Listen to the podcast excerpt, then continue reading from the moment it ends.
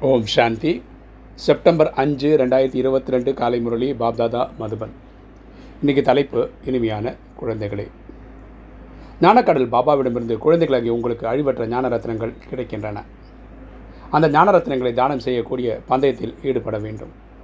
அப்பா சொல்கிறார் இனிமையான குழந்தைகளே ஞானக்கடல் பாபாவிடமிருந்து நம்மனா குழந்தைகளுக்கு நமக்கு அழிவற்ற ஞான ரத்னங்கள் கிடைச்சிருக்கு. அந்த ஞான ரத்னங்களை நம்ம தானம் செய்யணும். அந்த பத்த பந்தயத்தில் நம்ம ஈடுபட வேண்டும். அப்படின்னா நிறைய பேருக்கு இந்த பரமாத்மாவோட நாலேஜை கொடுக்குற இதில் நீயா நானான் போட்டி போட்டு சேவை செய்யணுன்றார் கேள்வி மாலையில் நம்பர் முன்னால் மற்றும் பின்னால் வருவதற்கான முக்கிய காரணம் என்ன? மாலையில் நம்பர் முன்னால் மற்றும் பின்னால் வருவதற்கான முக்கிய காரணம் என்ன? பதில் ஸ்ரீமத்தை கடைபிடித்தல் ஆகும். ஸ்ரீமத்தை எந்த லட்சத்துக்கு கடைபிடிக்கிறாங்களோ அதுக்கேற்ற மாதிரி நம்பர் வந்து முன்னால் பின்னால் வருது. யார் ஸ்ரீமத்தை நன்கு கடைபிடிக்கிறார்களோ அவர்கள் நம்பர் முன்னால் வந்து விடுகிறார்கள். யார் கரெக்டாக ஃபாலோ பண்ணுறாங்களோ அவங்க நம்பர் ஒன் வந்துடுறாங்க. மே மேலும் யார் இன்று நன்கு கடைபிடிக்கிறார்களோ நாளை தேக உணர்வுக்கு வசமாகி ஸ்ரீமத்தில் மனம் சொல்லும் வழியை கலந்து விடுகிறார்களோ அவர்கள் நம்பர் பின்னால் சென்று விடுகிறது. அவங்க வந்து பின்தங்கிடுறாங்க. யார்? ஸ்ரீமத்தை கரெக்டாக கடைப்பிடிக்கலையோ.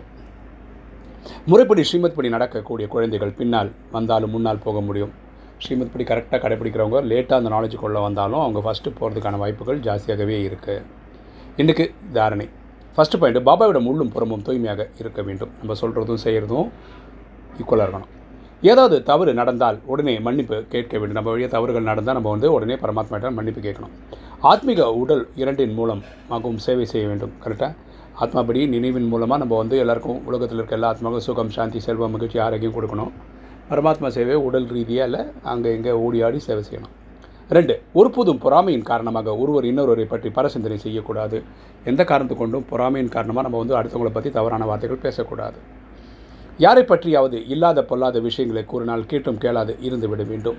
கரெக்டாக யாரை பற்றியா தவறான நெகட்டிவான நியூஸ் கேட்குறோன்னு வச்சுக்கலாம் அதுக்கு அதிலெல்லாம் நம்ம கான்சன்ட்ரேட் பண்ணிட்டு இருக்கக்கூடாது அதை பற்றி பேசி யாருடைய மனதையும் கெடுக்கக்கூடாது அதை வந்து டிஸ்கஸ் பண்ணி இல்லை அடுத்தவங்க மனசை கஷ்டப்படுத்தக்கூடாது வரதானம்.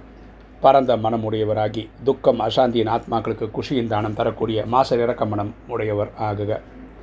பரந்த மனம் உடையவராகி துக்கம் அசாந்தியின் ஆத்மாக்களுக்கு குஷியின் தானம் தரக்கூடிய மாசர் இறக்க மனம் உடையவர் ஆகுக. விளக்கம் பார்க்கலாம். தற்சமயத்தில் உலகத்தினருக்கு அனைத்துமே கிடைத்து விடுகிறது. மக்களுக்கெல்லாம் கேட்குறதெல்லாம் கிடைக்குது. ஆனால் உண்மையான குஷி கிடைக்க முடியாது. உண்மையான குஷி எப்போ கிடைக்கும்?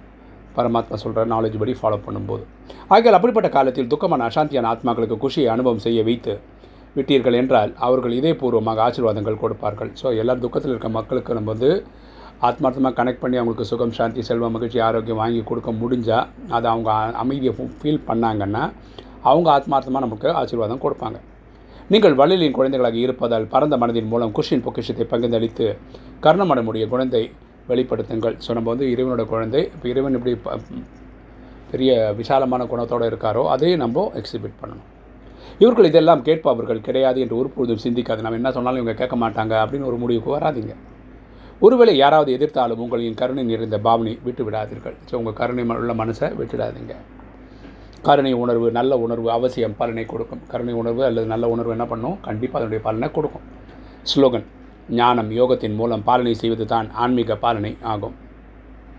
இந்த பாலனையின் மூலம் சக்திசாலி ஆகுங்கள் மற்றும் ஆக்குங்கள். ஞானம் யோகத்தின் மூலம் பாலனை செய்வது தான் ஆன்மீக பாலனையாகும்.